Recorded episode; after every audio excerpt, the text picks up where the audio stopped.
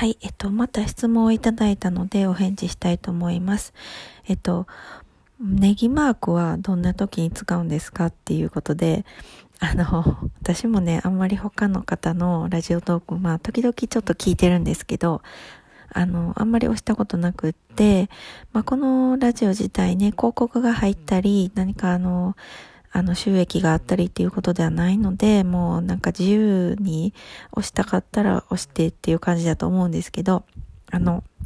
ネギね、想像するからに、ネギ切ったら涙出るじゃないですか。だからなんか感動したとかね、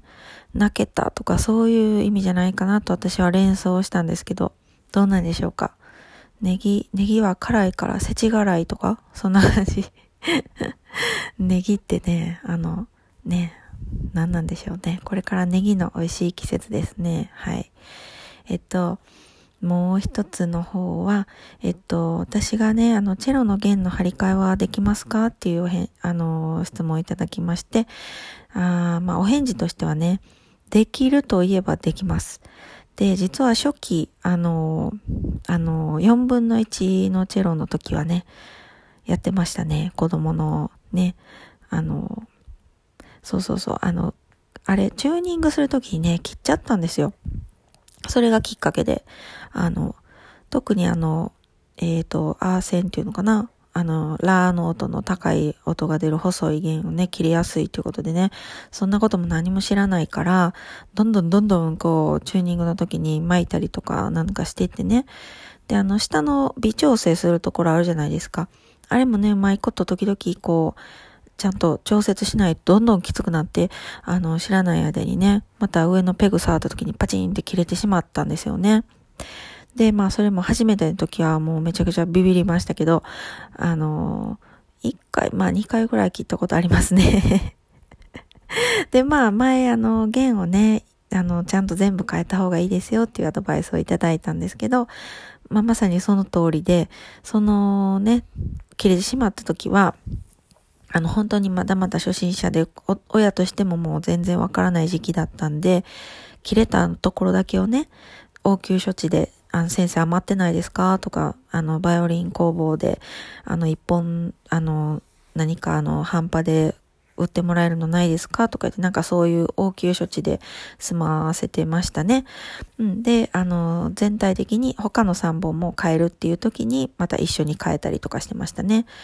で、自分でできる分はできるんですよ。構造そんな難しくないじゃないですか。円胴っていうか、丸いところがついてて、カチッとはめて、上通して巻くっていうだけなんですけど、昆虫と、ブリッジ、コマがバランスで立ってるので、全部外しちゃうとね、もう一から、私にはそれはできないので、一本ずつ変えていかないといけないっていうのは知ってるんですけど、でも、結構難しいですよね。だからそれがちゃんとできているのかどうか判断ができないから、なんとなくできててもね、それが本当に合ってるかどうか、で、ちょっと巻きが歪んでたりしたらね、音に影響するのかどうかとかも私にはちょっとわからないので、逆に、超初心者の時はやってましたけど、音って大事なんやな、繊細なんやなということを理解し始めた頃から自分でやらなくなりました。やっぱり私の下手なね、あれで、音に影響したり、うまく弾けなかったりしたらあかんしなと思って、先生がやってくださる時もあれば、ちょうどね、コマの調整とか、コマを変える時とかあるじゃないですか。そういう時に、工房でね、ついでに変えてもらったりとか、のもありましたね。で、コマなんですけど、今喋ってて思い出した。コマね、皆さん、コマが歪んで変えたことってありますかね？もうありますかねっていうか、ね、長く弾いておられる方、ずっと練習しておられる方は絶対あると思うんですけど、湿気でね、ぐにゃーって曲がったことあるんですよ。なんていうのかな。エビ反りみたいな感じのね。で、この角度はちょっとあかんなっていう感じにね、なりまして、それもね、なんか、買えたことありますね。いくらぐらいだったかな。まあそんなびっくりするほどは高くなかったですけど、でもまあ消耗品っていうことですよね。それもね。でまあ部屋の湿度とかね気をつけるようになりましたね。それから一応除湿機を置いてて、何パーにしてるかな。60%、70%ぐらいで、それ以上下げたらダメって誰が言ってたのかな。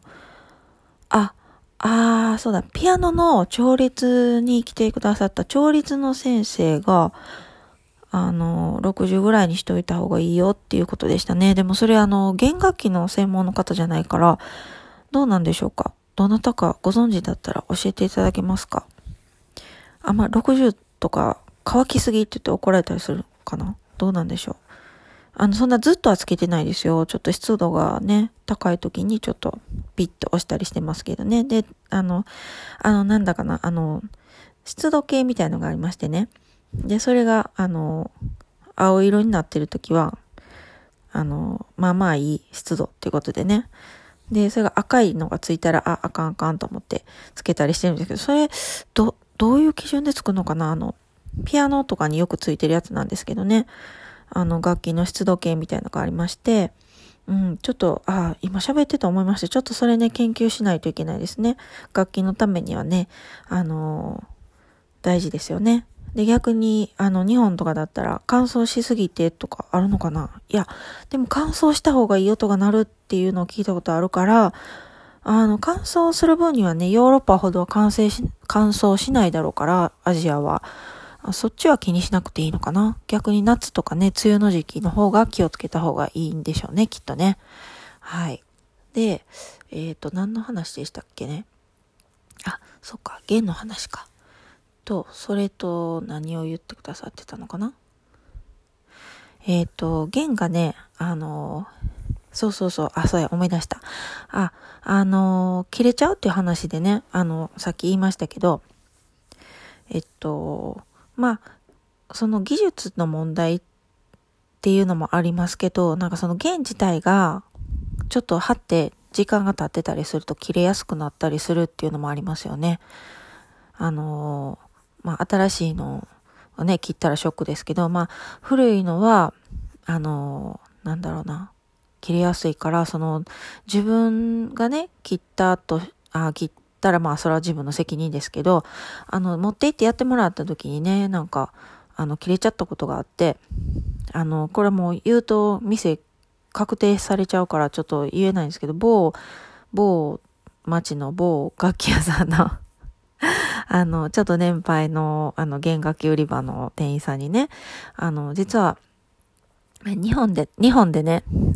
帰省した時に練習したいからって言って、その時本当に何にも分かってなかったから、とりあえずもう何でもいいから、もうチェロの形をしたものであればいいっていうくらいの勢いで、弦も弓も松屋にも全部セットで 49,800 円みたいなやつをね、買ったんですよね。で、まあそれ、まあ、鈴木の一巻とか弾いてる時だったんで、まあ、それでいいや。で、1/2買って、ま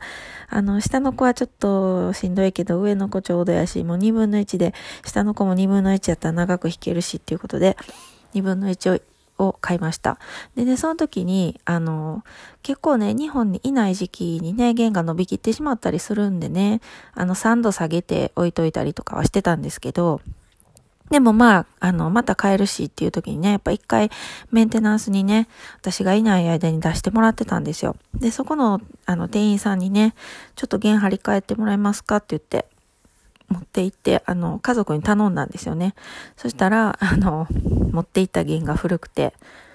で、店員さんはね、その新しいか古いかとか、そんなんでね、もうやりませんとかそういうことはないので、お願いした通りにしてくださったんですけど、もちろんお金払ってましてね。で、見事にやっぱ線が切れたんですよね。で、まあ、うちの母がちょっと慌てまして、切れたどうしようとか言って、LINE の電話かかってきたんですよ。どうする？切れたよ言って。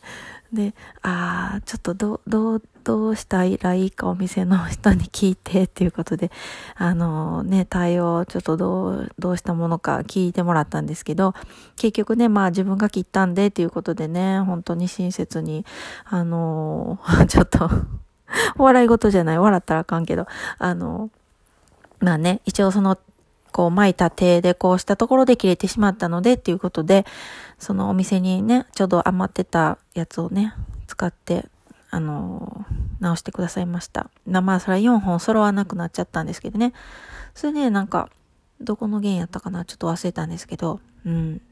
1回使ったことがあって、巻き直してた弦ですね。うん。そう。それをやって切れちゃって、うん、なんか逆に申し訳なかったです。はい、すいません。今度からは、古い弦はあまり使わないようにね。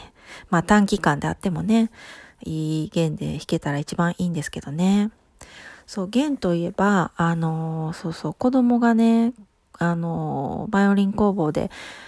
まあ、なんかね、コンクールの前にね、いいチェロをね、お姉ちゃんが借りたことあったんですよね、いい楽器を。今持ってるのの3倍ぐらいの値段する楽器、コンクール用にどうですかよって一回借りたことあるんですよ。で、その時に自分の持ち込みの弦を貼ってもらう時に、ね、外したりするじゃないですか。その時に、その場にいた、他の子供さんが触って、なんかね、角度がついちゃったんですよ、弦にね。だからその一本の線のところがね、三角みたいになっちゃってね。そうするともう使えないので、もうそれだけはね、